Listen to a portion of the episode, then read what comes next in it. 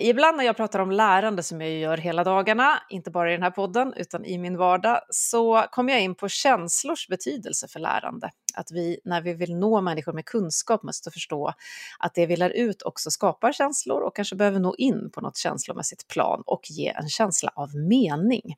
Och det här tänkte jag på inför dagens samtal med veckans gäst. Vi får se om det alls har någon relevans. Men när jag bokade det här avsnittet så fanns polarisering och tunga världskonflikter framför mina ögon, som jag då också vet spelas upp och behöver hanteras i svenska klassrum i realtid också. Livslångt.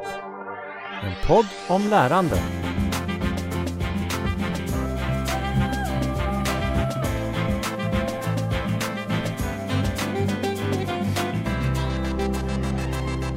Så veckans gäst är då du, Christer Mattsson. Varmt välkommen till mig och Livslångt. Tack så mycket.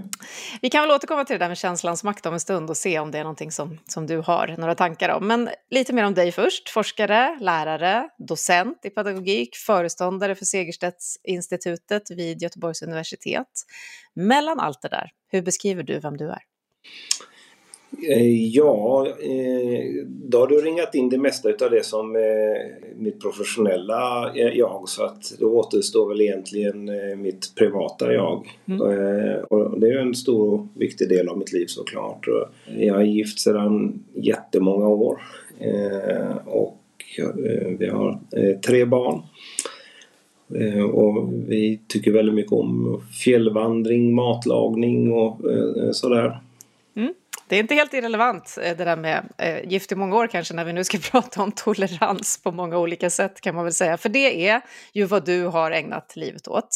Och det här Segerstedtinstitutets uppdrag är just att bidra till ökad kunskap kring förebyggande arbete mot intolerans kan man väl säga då. Våldsbejakande ideologier och strukturer, antisemitism och så. Hur har det här blivit din mission då genom hela den här resan där du blev allt det här? Hur har det här blivit ditt uppdrag? Ja, det går också tillbaka jättelångt i tiden och det som, eller i alla fall jag kan säga att jag kan säga precis när det hände.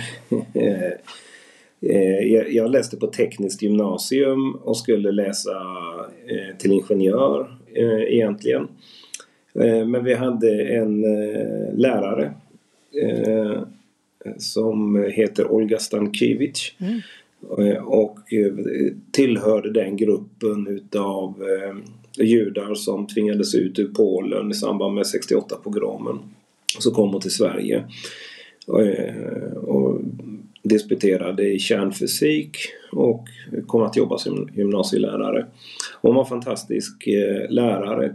Men det här var i slutet på 80-talet och vi hade en våg av invandrarfientlighet och högerextremism och sådär.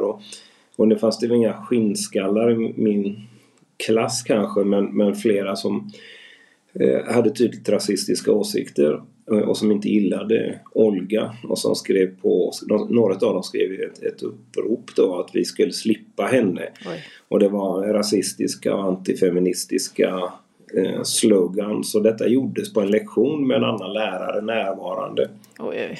Och ingen som ingrep och jag var egentligen väldigt blyg och försynt av mig och blev väldigt nervös över hela den här situationen och råkade få det här brevet sist utav alla. Alla skulle skriva under. Jag vet att de flesta var inte intresserade av att skriva under, men gjorde det ändå för det var kanske enklast.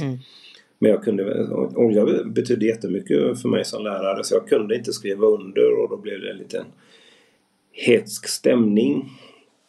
Och det var ett sånt fateful moment. Jag var tvungen att fatta ett beslut. Och så kom jag att engagera mig i frågor om rasism och antirasism. Men min ingång blev omedelbart då, för de flesta av mina klasskompisar tyckte jag mycket om och umgicks med. Jag skriver ofta om den hatfulla andre, den här positionen som man får då. Jag tror att det är lätt att man bara ser hatet som finns i intoleranta rörelser och missar att man också är hatad. Det är inte bara att man hatar, man blir också själv hatad. Vad är det som gör att en människa kommer till en position som man på förhand kan inse är ganska obekväm?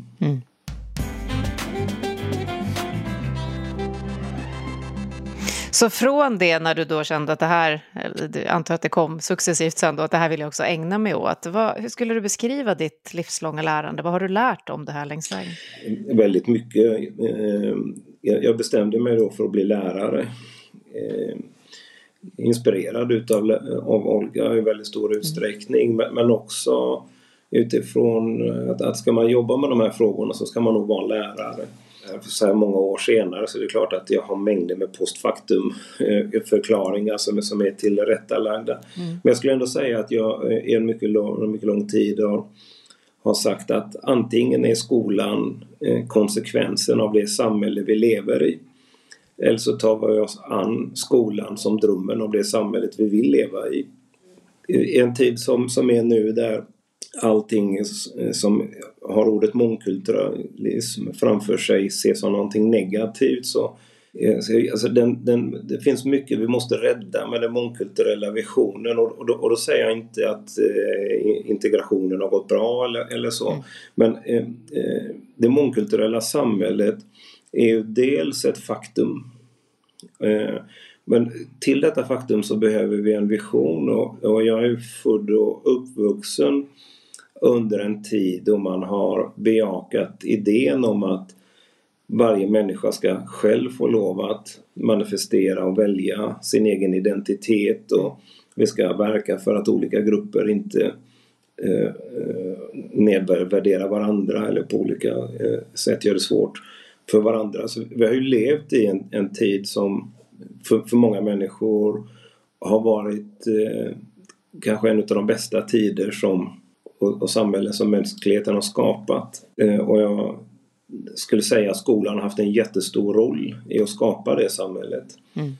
1946 års skolkommission är inte alls så dammig och tråkig som det kan låta. Det är faktiskt en fantastisk vision. Och det tycker jag har lärt mig väldigt mycket av, på vilket sätt skolan kan bidra både till individen och till samhället. Att fortfarande efter så många år ha kontakt med så många av sina gamla elever är väldigt meningsfullt. Så om jag tolkar det rätt så ansluter du dig till den grenen då som ser det som att vi kan bygga det samhälle vi vill ha genom det vi gör i skolan. Så vad tänker du just nu då, när vi står med det här, som du sa, just nu läget, och också det väldigt akut aktualiserade läget med konflikter i världen som påverkar oss? Vad tänker du om det här? Det kändes bra när vi började det här samtalet att jag för en gångs skull på sistone låter det positiva komma i förgrunden. Jag är väldigt rädd för den utveckling som vi har nu, som rör sig på flera olika nivåer. Jag skulle säga att det som jag skrämmer mig allra mest är att vi har en teknikutveckling som riskerar att leda till att stora grupper av människor inte behövs. Alltså, maskininlärning kommer i grunden förändra förutsättningar för hur vi organiserar vår tillvaro på jorden. Varje tekniksprång som människan har genomfört har alltid lett till att det har skapats nya jobb och nytt sätt att leva, nytt sätt att försörja sig. Nu står vi inför en potentiell revolution som friställer människor. Det i kombination med en växande nynationalism där teknikutvecklingen gör världen globaliserad, och politiken återskapar en väldigt chauvinistisk form av nationalism. Det är ingen lyckad kombination för att ta ansvar för alla människor i hela världen. När vi för en gångs skull skaffar teknik och möjlighet att alla människor kan ta ansvar för alla människor, ja, då har vi idéer som säger det motsatta.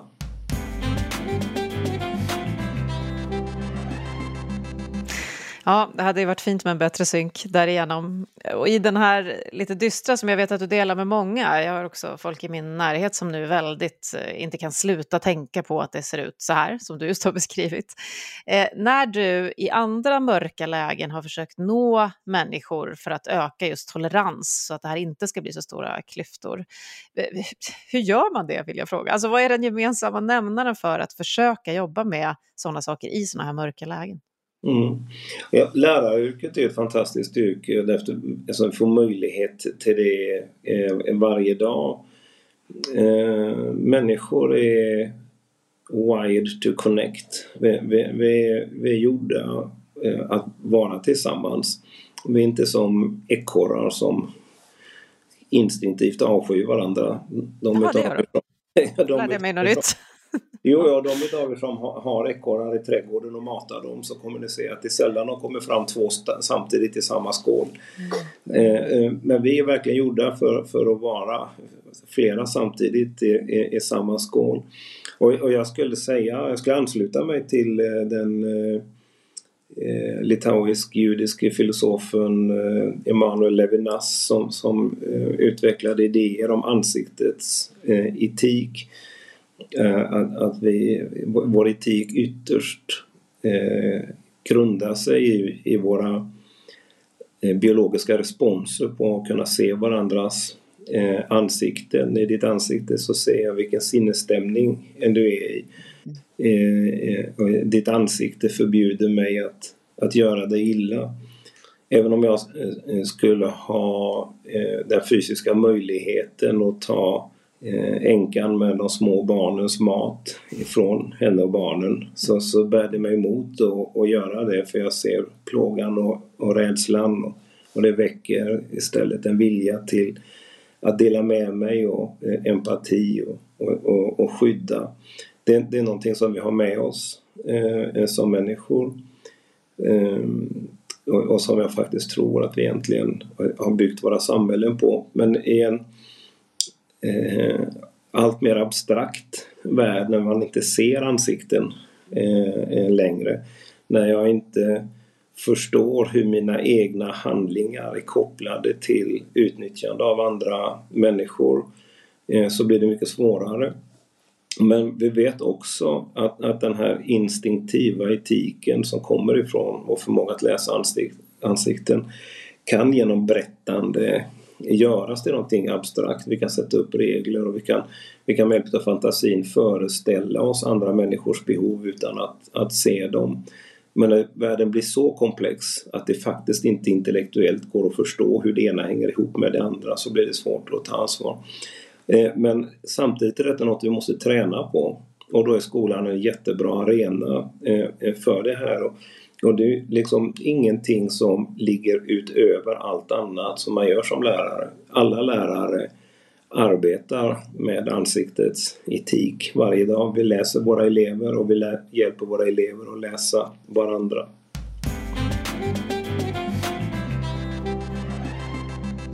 Så om du har elever som är i något polariserat läge, hur hjälper du dem då att göra det? Jag tror så här att människor föds inte till demokrater.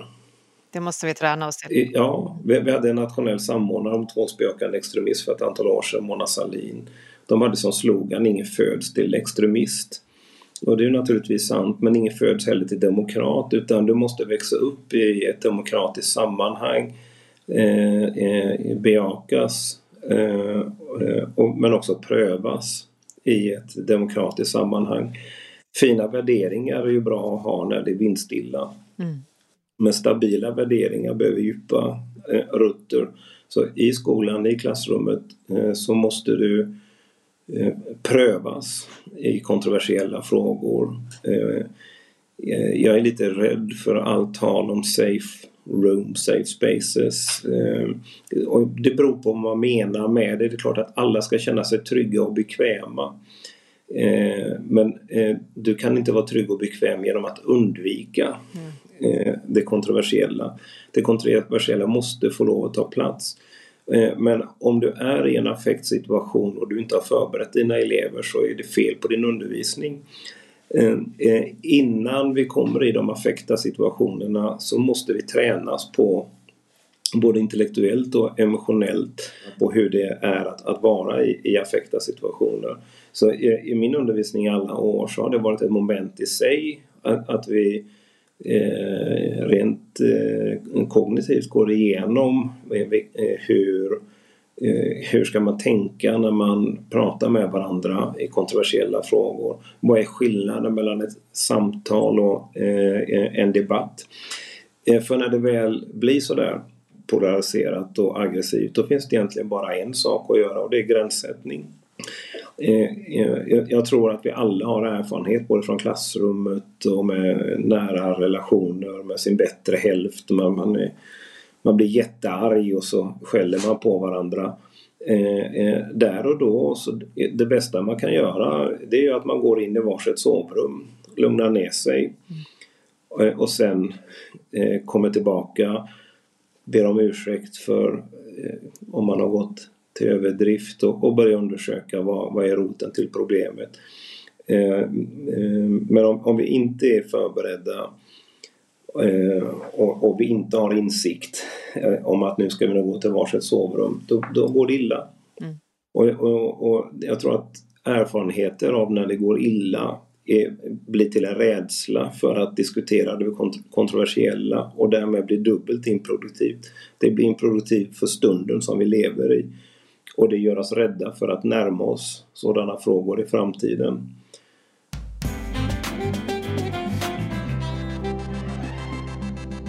Ja, och då tänker jag på det här som jag vet att jag tänkt mycket på under de 2 senaste valrörelserna i USA till exempel, men också i andra sammanhang, att vi pratar också i den här podden om det ofta, att bildning och kunskap och utbildning och så ska ju kunna motverka, det ska kunna fostra de här demokraterna, ska kunna motverka att vi får såna här starka polariseringar. Är det så? Kan vi nå in i människors olika känslocentra som jag var inne på genom det här? Eller hur gör du för att det här verkligen ska vara den här överenskommelsen om att vi inte går över gränsen? Jag tror att ibland så överskattar vi betydelsen av kunskap för sådana här ärenden. Putin har inte en kunskapsbrist. Nej. Det är inte det som är problemet. Men ändå så instinktivt så trullar våra analyser snabbt i den riktningen. I synnerhet i början utav anfallskriget här så blev det spekulationer om Putin hade blivit tokig under pandemin och han hade varit väldigt isolerad. Just det. Man intervjuade psykiatriker som försöker ställa fjärrdiagnoser på Putin. Och för vi har det så starkt i ryggraden att kunskap per se är ett medel mot polarisering eller konflikter. Mm. Och det är det ju inte i sin egen hävd. Det räcker inte. Det hjälper till, men det räcker inte. Det som skolan kan bidra med förutom kunskaper, det är just att lära sig, som jag redan har varit inne på, att vara i de här hetsiga situationen, att hantera de kontroversiella ämnena. En av de sakerna som alltid gör mig så nedstämt är talet om att lärare ska vara lärare, och därmed menar man undervisa. Lärare ska inte vara föräldrar, lärare ska inte vara socialarbetare, lärare ska inte vara fritidsarbetare eller fritidspedagoger. Mm. Och det är fel. Som lärare är du tvungen att vara lite förälder, lite socialarbetare, lite fritidspedagog. Inte ersätta de yrkena, men läraryrket är i grund och botten ett sådant starkt relationellt yrke. Och de här olika yrkena, som vars namn jag nämnde nu, är yrken som finns till därför att mänskliga relationer behöver vårdas. Mm. Och de behöver vårdas också i ett klassrum, och när vi vårdar mänskliga relationer så lär vi också unga människor att vårda sina relationer, och i det finns lärande. Lärandet till sin natur är relationellt. Vårt mest instinktiva sätt att lära och lära ut är genom relationer, och det är någonting som jag tycker vi talar för lite om och en del utav skolans förlorade potential. Jag skulle nog säga att i princip alla lärare är medvetna om detta. Jag skulle också säga att lärare med lite erfarenhet vet om att de måste arbeta relationellt varje dag. Mm. Men ändå så görs detta till någonting som ligger i bakgrunden fast det ligger i framgrunden i praktiken. När jag utbildar lärare antingen i fortbildning eller i grundutbildning och så vid något tillfälle brukar jag fråga dem vad kärleken betyder i deras yrkesutövning. Och det väcker ju instinktivt en motvilja att svara på den frågan då. Kan bara tänka mig. Ja, beroende på hur gruppen är så ibland säger jag, men är ni likgiltiga inför era elever? Nej, naturligtvis inte. Mm. Men kärlek, det känns så privat att säga okej, säg då vilket begrepp vill ni ha istället? Och då kommer det massvis, så brukar jag skriva på en whiteboard och avla säger de omtanke, ansvar, engagemang, omsorg. Så skriver jag upp alla de här orden och så säger jag, om ni nu ska byta ut alla de här orden mot ett ord. Jag ser vad du är på väg. Vilket ord blir det då? Ja, så det är klart att när vi står där och gråter på skolavslutningen när vi har en avgångsklass så beror det på att vi själva är emotionellt engagerade. Mm. Och vårt emotionella engagemang är ju det som skapar mening och riktning för eleverna. Inte bara det, men vi kan ju inte... Jag vill inte någon av oss som tror att varje elev är enbart motiverad genom sin egen karriärplanering. I vardagen så är ju vårat engagemang och våra omsorg och egentligen då våra kärlek till våra elever en av de viktigaste bidragande faktorerna. Ändå talar vi så lite om detta. Så det oprofessionella är ju att inte tala om det här engagemanget. Och lärarens värme och lärarens engagemang är ju det värme och engagemang som ska få nästa generation att visa samma värme och engagemang till medmänniskorna i samhället. Jag behöver inte fråga mer om de där känslornas betydelse för nu har du verkligen ringat in vad det handlar om. Och då funderar jag över, du sa att det var skönt att börja lite positivt, att du egentligen har en ganska befarande inställning just nu till utvecklingen. Och du fortsätter ju ändå att jobba oförtrutet med de här frågorna. Så vad är det som du just nu känner att vi verkligen behöver när vi har de här olika konflikterna och många runt mig, antingen så är de väldigt bekymrade över antisemitismen eller så är de väldigt bekymrade över islamofobin till exempel. Vad tänker du att vi behöver för just nu för att orka få plats att hantera de här frågorna? Jag tror vi behöver ett demokratilyft faktiskt. Mm. Jag kommer ut med en ny bok tillsammans med 2 kollegor i februari där vi har varit och gjort etnografiska fältstudier i den svenska landsbygden i områden där man har en lång tradition av högerextrem reproduktion. Och vi vet sedan tidigare forskning att den här reproduktionen är ganska geografiskt beständig. Inte bara i Sverige utan i många andra länder. De områdena i Tyskland där högerextrema AfD har sina starkaste väljarfästen är samma områden som NSDAP hade sina starkaste väljarfästen. Så det finns en brun överlämning så att säga, en högerextrem överlämning. Mm. Och vi vet också då sedan tidigare forskning att detta äger inte rum i ett vakuum utan de här områdena även när du håller rent för demografin i statistiska analyser så är de här områden där man har lägre tilltro till demokrati, lägre tilltro till samhällets institutioner, ökad grad av intolerans. Så det finns en generationsöverlämning av de här värderingarna. Det traderas liksom. Mm. Det traderas, ja. Och vi skriver då om hur det finns ett rasistiskt bakgrundsbrus i de här orterna. Och samtidigt så handleder jag en doktorand som är ute och gör sina fältstudier nu. Hon tittar på hur skolan tar sig an arbetet mot antisemitism. Och då är hon i områden där det finns indikationer på att antisemitismen är närvarande. Och hon gick ut och påbörjade sina fältstudier precis innan Hamas pogrom och är fortfarande ute och samlar in data. Så hon fick se vad man sa veckan innan och hur man upplevde det. Så att det är rent vetenskapligt naturligtvis otroligt att kunna observera det när det sker, verkligen bryter ut.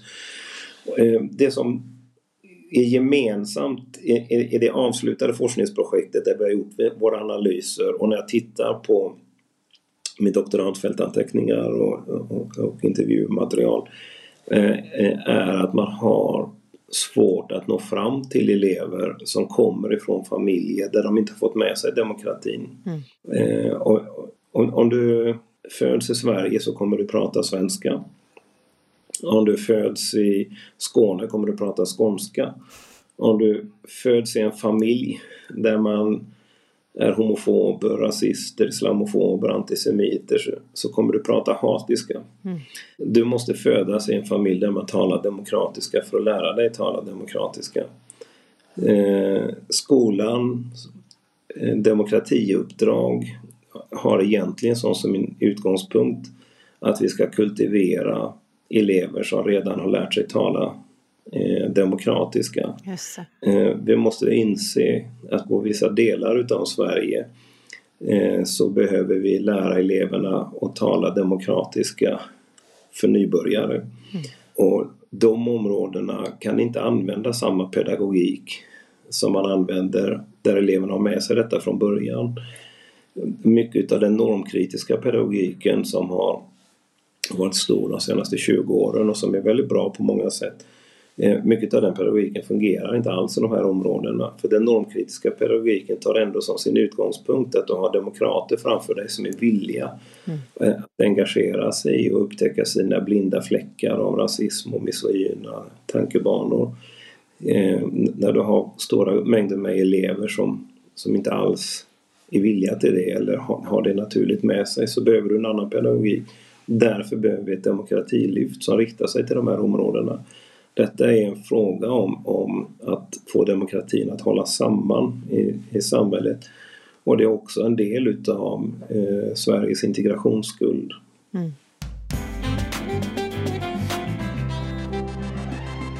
Har du några positiva eller konkreta exempel där du har sett att det här går att åstadkomma om man jobbar ett år mycket med från början som du säger? Det är nästan som när man får läsa svenska bredvid för att man inte har det med sig från början.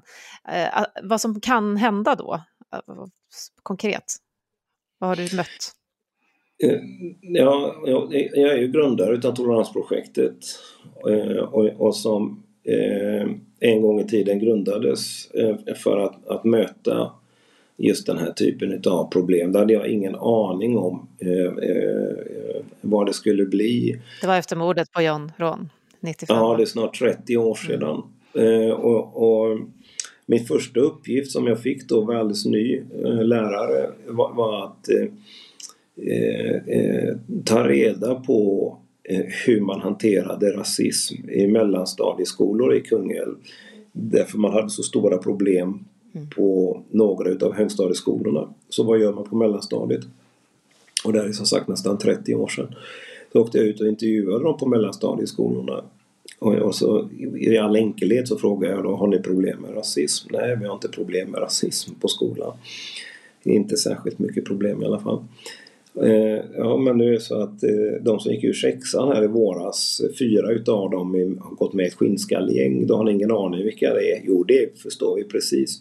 Och det här är så att säga ett allmänt problem i skolan och ibland i offentlig sektor. Att det är skillnad mellan att hantera ett problem och härbärgera ett problem. Yes. Ibland är vi duktiga på att härbärgera problem, det vill säga vi står ut med dem. Vi vet att de här framstegen är otillräckliga men det funkar för mig.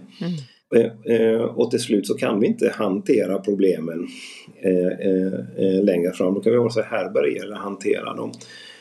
Vi måste ha en pedagogik som löser de här problemen. Det var själva orsaken till varför och hur vi skapade Toleransprojektet.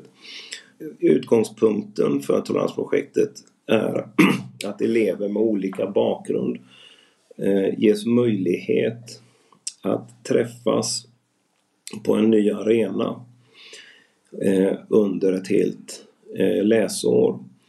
Och man kan säkert göra det på olika sätt, men jag tror att de flesta som lyssnar på detta och arbetar i klasser där det man har problem med, så att säga, attityder eller sådär, instinktivt känner igen sig i att ett av de största problemen är att alla elever redan är låsta i sina roller. Yes. Det är väldigt, väldigt svårt att göra framsteg, positionsförändringar om du redan har fått en roll tilldelad och självskapande, och båda delar alltid. Så det var i sig viktigt att bryta ner undervisningsgrupperna till helt nya konstellationer och träffas en hel dag varannan vecka för att möjliggöra nya möten och nya roller och träffa människor som man inte känner från början.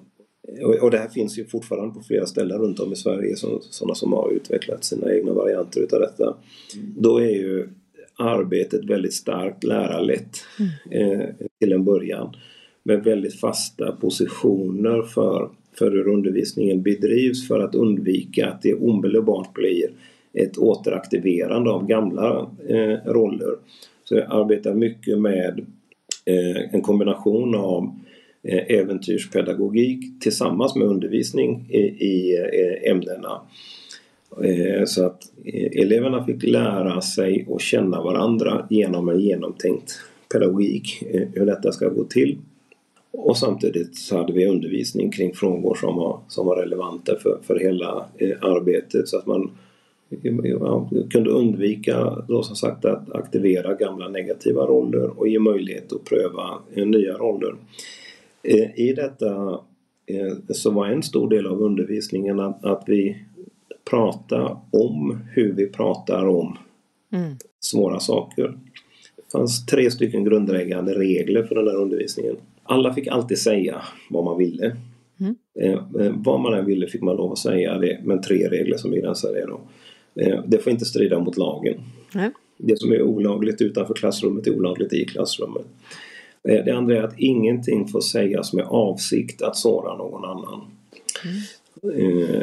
Och det är bland det svåraste det måste det vara. Att träna på, för när man börjar bli i affekt,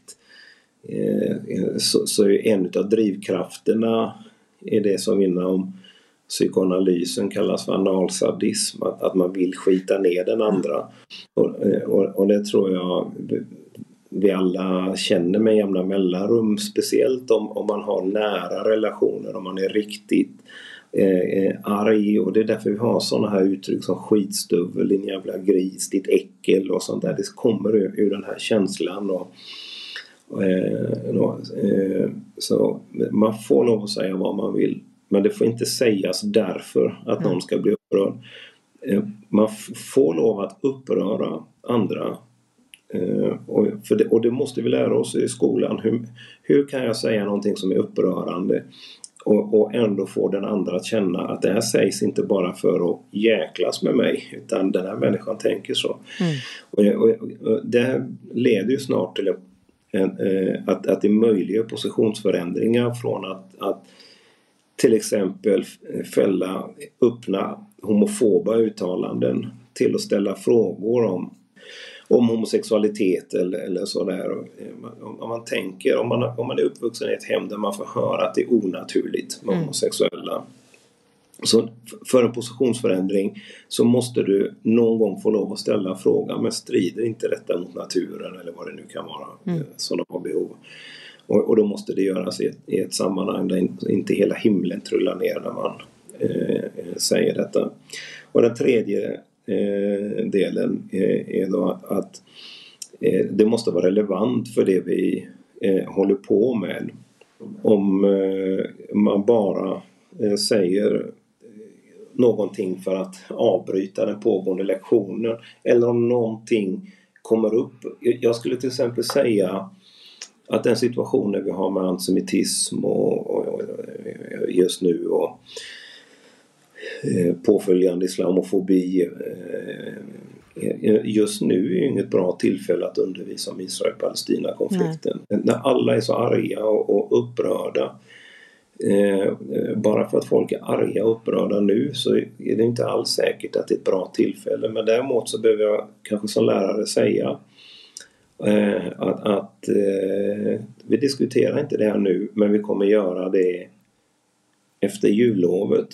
Mm. Om det är lite lugnare då. Och också förbereda eleverna på hur pratar man om saker som är kontroversiella, som väcker känslor. Mm. Annars är ju risken att det sägs och görs en massa saker just nu som fördjupar roller som sen blir ännu svårare att ta sig ur.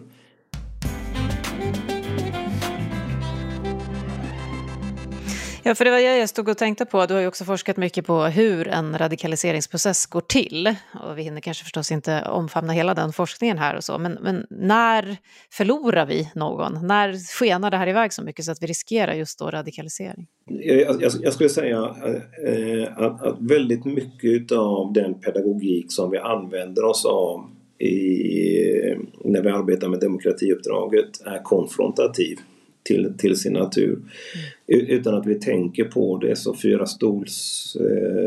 heta stolsövning, fyra hörnsövning och allt det innehåller en konfrontation, utan den anledningen att du ber elever att öppet visa sina värderingar, och det går att förutse för alla vad som är bättre och sämre. Värderingar. Det finns ett normerande rätt svar i botten. Om läraren frågar det är okej för hbtq-personer att adoptera barn, håller ni med, håller ni inte med? Man kan vara ganska säker på att ska man tycka som läraren tycker att man borde tycka, så ska man tycka att de får det. Tycker man någonting annat så händer det någonting då.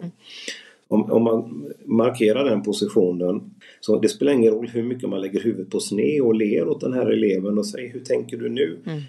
I den stunden så transformeras det homofoba pratet från uppväxten till en subjektsposition i klassrummet. När andra individer hör mig säga det jag säger och värderar mig utifrån vad jag säger, så får jag en identitet. Yes. Och en identitet är ingenting som finns inuti människan, utan identitet är något som existerar mellan människor. Du är inte i den meningen fri att välja vilken identitet du vill ha, utan du är beroende av hur jag ser på dig. Och den typen av pedagogik riskerar alltid att leda till det. Och jag tror att det är jättemånga som nu skaffa sig eller tilldelas identitet av antisemiter och islamofober i den här upphetsade situationen som vi har. I den forskning jag bedrivit av människor som har radikaliserats all the way, så att säga, så har skolan alltid spelat en roll, och för det mesta negativ roll, även om man kanske inte alltid är medveten om det från skolans sida. Så har de här personerna de ger alla uttryck för missnöje med hur de blir bemötta i skolan, och hur det i sin tur blev en drivkraft för dem att ta ställning. Och det kan ju på sätt och vis liknas med ett äktenskap Vi hamnar ju alltid i någon gång i alla fall i affekta gräl med vår bättre hälft. Om vi saknar förmågan att efter ett gräl se på vad fel man själv gjorde och validera den andras emotionella behov, men också få sina egna emotionella behov validerade. Om jag aldrig säger förlåt de gångerna jag borde, det äktenskapet kommer inte hålla. En elev med radikala, extrema värderingar eller åsikter som bara blir konfronterad men aldrig blir nyfiket frågar om vad är viktigt för dig, kan du berätta lite om hur du tänker här, utan ha en publik framför sig. När det blir en situation i klassrummet när någon vräker ur sig något rasistiskt eller sexistiskt eller så, då är det dels är det viktigt att jag sätter en gräns, markerar att så här kan vi inte ha det, du kan inte säga så här, det går inte. Men gränssättning måste vara empatisk. Dels så talar jag om empatisk nyfikenhet, jag kan återkomma till det, men empatisk nyfikenhet fungerar bara om det finns empatisk gränssättning. Så när eleven räcker ur sig där, så måste jag för allas skull se till att det avbryts omedelbart. Så att inte någon annan upplever obehag eller blir sårad av det. Men den som sårar riskerar ju då också att få en förstärkning av en aggressiv identitet. Så i stunden bara se till att det slutar, att vi håller oss till geografiundervisningen eller vad det var som vi höll på med. Och håller vi på med värdefrågor och detta var ämnet, då kanske jag ska, nu avbryter vi, nu tar vi geografi. Och sen så ber den eleven som sa någonting stanna kvar 10 sekunder efteråt, och så säger jag, shit, så jag märkte du blev jättearg och så, jag tror fan jag blev arg, jo men jag tänkte, jag undrar lite vad det är som gör att du blir så arg. Jo, men jag vill inte att du säger nu varför du blir arg, utan om det är okej för dig att vi träffas ju på torsdag igen. Skulle du kunna tänka dig att till på torsdag tänka över vad det är som gör att du blir arg när de här frågorna kommer upp. Men så pratar bara du och jag om det är okej. Och det ställer de ju nästan alltid upp på.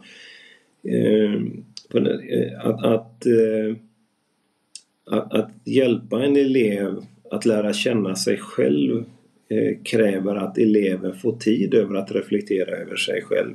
När man är i affekt så har man ju i huvudsak ett behov av att försvara sig själv, men att förstå sig själv kräver tid. Så kan man säga, vi träffas om 3 dagar, kan du inte tänka på det till dess, och så kommer det hända någonting nytt, för då kommer eleven inte vara i affekt, åtminstone inte de första 10 sekunderna utav det samtalet. Och vad är det som gör att du blir så arg? Jo, men det är ju det här att jag känner att jag får aldrig lov att säga någonting överhuvudtaget. Så fort jag säger någonting så blir alla alltid jättearga. Men de andra, de får säga vad de vill om mig. Ja, men shit, alltså känner du så? Då förstår jag hur du menar. Alltså den som blir arg måste ju också få sina känslor validerade. Så att de sen kan vägledas till en annan riktning. Det hjälper ju inte att bara tysta ner, och så säger man inte, och så visar vi inte känslor på det här sättet. Jag måste ju förstå var känslorna kommer ifrån, hjälpa eleven att förstå var känslorna kommer ifrån, och så småningom hjälpa eleven att uttrycka sig på ett sådant sätt att eleven blir förstådd så som hen ska bli förstådd. Just det. Och då tänker jag på avslutningsvis kanske som ett medskick, och det kanske har just med den här nyfikna empatin eller empatiska nyfikenheten som du uttryckte det, som du också jag tror nu exemplifierade. Men när jag tänker på vad det har gjort med dig under alla dina år att umgås med de här extrema yttringarna, och vad du då själv gör för att känna tolerans och förståelse i de här situationerna som vi andra kan lära av, så att vi följer dig i det. Dels är det väldigt olika att vara i de situationerna som forskare och att vara i dem som lärare. Men det finns vissa saker som är gemensamt då. För att det ska vara ett samtal, oavsett om det är forskarens intervju eller om det är ett samtal i klassrummet, så måste jag alltid gå in med inställningen att jag kan ha fel. Mm.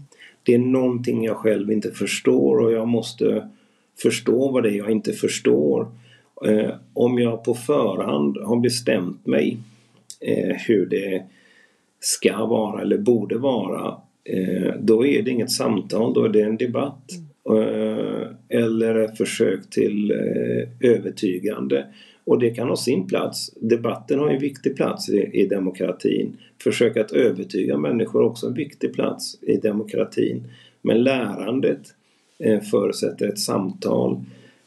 Och både mina elever men också de jag intervjuar blir naturligtvis mer bekväma när de litar på att jag inte är där för att jag har en plan om hur de ska tänka när jag är klar med det här samtalet. Och då kan jag också vara förebild för dem, att våga gå in i ett samtal med den öppna attityden att jag kan ha fel. Ja, men då är vi ju inne på det som vi ju ofta pratar om i både den här podden och på andra sammanhang, att lyssnandets kraft är stor och att den måste vara genuin då, för att vi ska kunna få ut någonting ur detta. Jag tror att väldigt många både behöver och känner sig tacksamma för att få lite konkreta verktyg i de här situationerna som just nu uppstår i både klassrum och på andra håll. Så stort tack, Christer Mattsson, för att du var med oss och pratade om det. Mm. Tack så mycket.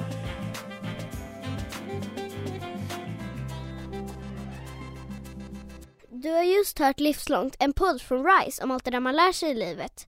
Vi hörs om en vecka igen.